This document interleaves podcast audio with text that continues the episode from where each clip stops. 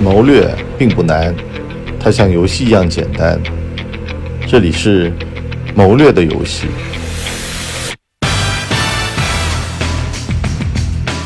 谋略的游戏，A.K.A. 开卷七分钟。最近呢，有一个新闻，说的呢是叫大家二套房买完买三套房，三套房买完买四套房的一个领导，听得我是目瞪口呆啊。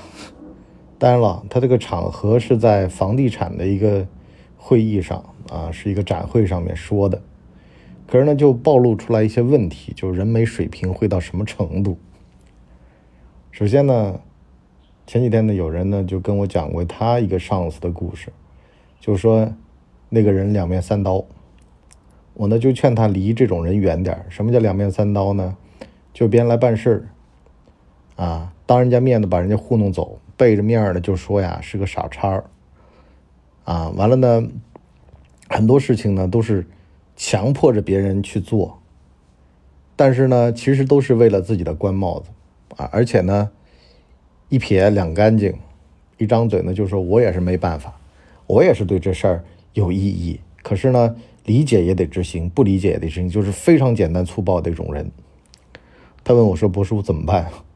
我说：“离这种人远点儿。”别待会儿他脑浆子蹦出来的时候啊，溅你一脸血，什么意思呢？其实很多时候呀，你在职场当中，你千万不要觉得说跟领导走得近是好事儿，相反，离聪明人近点是好事儿，离笨蛋近点是坏事儿，特别是那些一撇两干净的这种人，这叫吃干抹净。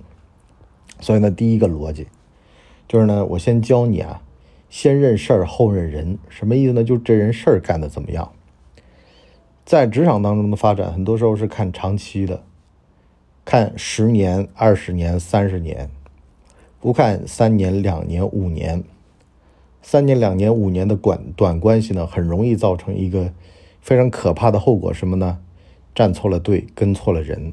什么叫跟对人，跟错人呢？一定要搞明白。跟对人，不是说这个人能让你平步青云，而是这个人身上有一些好东西、好特点。能够对你影响终身，甚至呢是对你的未来有一定的长远性的规划的一个安排等等的，这就是一个对你影响好的人。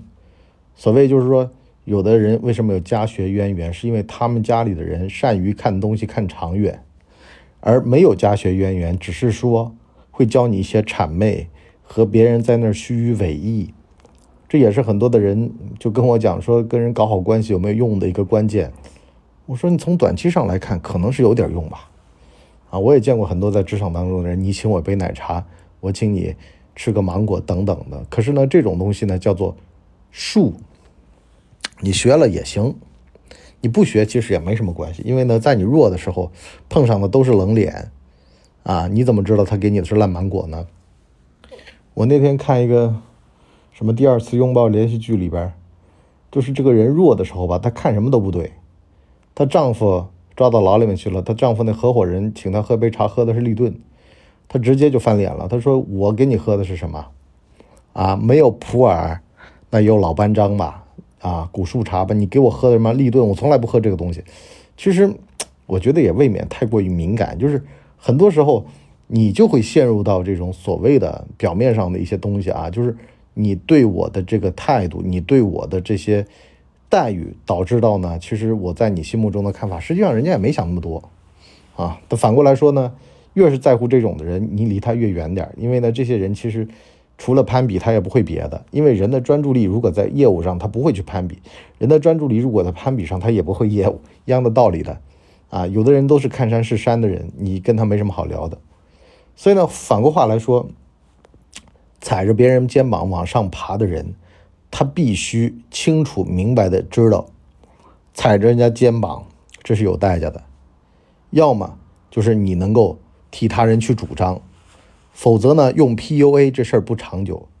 这也是我经常说的，就是价值观不合的人在一块非常非常痛苦。他觉得糊弄糊弄就完了，可是呢，你特别认真的，像我最近看的那个什么冰什么火爆那个电视剧里边那个。王一博和他那个邻居，啊，一个年轻人在这个单位里面做事儿，很多时候由于太认真，由于太动脑子，反而呢引起了有的人的一些看法啊，想办法把他给弄走。你以为弄走是坏事儿呢，反而是好事儿，保护了自己。啊，性格不合真的很难的。换句话来说，其实你到一家公司，这个公司文化你能不能接受、融入，这都是一个非常漫长，甚至呢是非常痛苦的过程。所以呢，我就说，人之幸事啊，就是你生逢其时，这个时代刚好适合你这样的人。但是反过来说，如果不合适怎么办呢？不合适一直换吗？这倒也未必。我昨天看一个 B 站上面的一个纪录片，叫。这个一个演员，一个普通演员怎么过日子？叫陈创，当年呢是从这个大专直接升到他们学校的这个大本，也就是说呢，在当演员的路上，他也算是啊，当年演过《宝莲灯》里面的哮天犬，也在这个德国影帝等等的。可是呢，现在就是不火，演一些几分钟就过去的。最近比较火的角色呢，就是《人生大事》里面几分钟的一场戏。可是呢，问题是什么呢？这个事儿就像你不合适这个时代，可是你要过日子是一样的，那怎么办？好好踏踏实实拍戏呗，是吧？人家说他比较面儿，他比较不懂得拒绝别人，可是呢，实际上这就是这个层级的生态的演员的这个代价，就是在低等的时候，在你没有到达万人敬仰这个程度的时候，其实他人不会考虑你那么多的。关键的问题就在这儿了，你的实力够了。你的地位够了，自然而然人家会把利顿给你换成这个好一点的茶叶。可是换句话来说，他不换你又能怎么样呢？就是如果说对方打你能打得很疼的话，那你肯定会注意到他的情绪的啊，而且你要贡献情绪价值。可是每个人都这么费力的去维护身边的每一个人的关系的话，那这人还有的活吗？所以他只能找到挑大个的来去伺候。这也就是所谓的啊，有的时候你碰到说这种人人性表露无遗的一个特点，就是为什么有的人升得很快？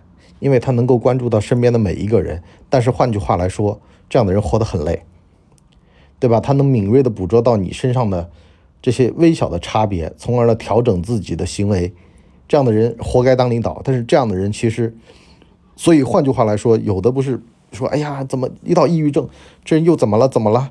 啊，或者说有啊跳楼啊自杀？哎，因为他这个性格，这样的性格的人，他是向内的，所以呢，他很敏锐的捕捉，这很痛苦的。其实，所以呢，换句话来说，你大大咧咧的也是好事儿，你忘性大也未必是坏事儿。我老婆经常说她看书记不住，我说看书记不住挺好的，看书记记得住才疼呢。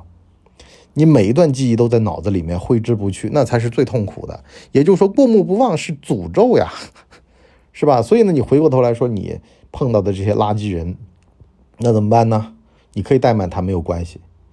像他没脸没皮的这种人，唾面自干的，是不是？他踩着大家脖子往上爬，他 PUA 别人，他就料到自己有这一天的。所以呢，你不用听他的 PUA，他所有都是用嘴巴讲讲的，甚至啊，他可以告诉你说，哎。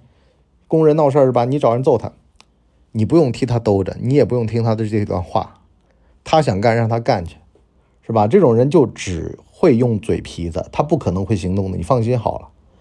啊，真正狠人的话不多，话多的他人不狠。所以呢，你要看明白这里边的道行，你才能知道，其实铁打的营盘流水的官儿，啊，官儿一直在换的，你也不用伺候他，只要你把自己身子行都立正了。那么谁也奈何不了你。那么换句话来说，升职加薪这也是个命。命这个东西，命里有时终须有，命里无时莫强求。你就像我看那个成串的纪录片一样的，他那么拼命，那么努力的演戏，他的人生信条就是努力。可是努力未必会成功呀。所以呢，等到他这个人生到了这个地步的时候，他其实总结出来的一句话就是：踏踏实实的干自己喜欢的事儿就行了，其他的交给老天。五十岁红啊，六十岁红还是一百岁红，这不知道。但是其实我觉得他的问题在哪儿呢？其实演员这行吧，大部分背后都有这么一个单位的，这个单位能给他评一级演员、二级演员。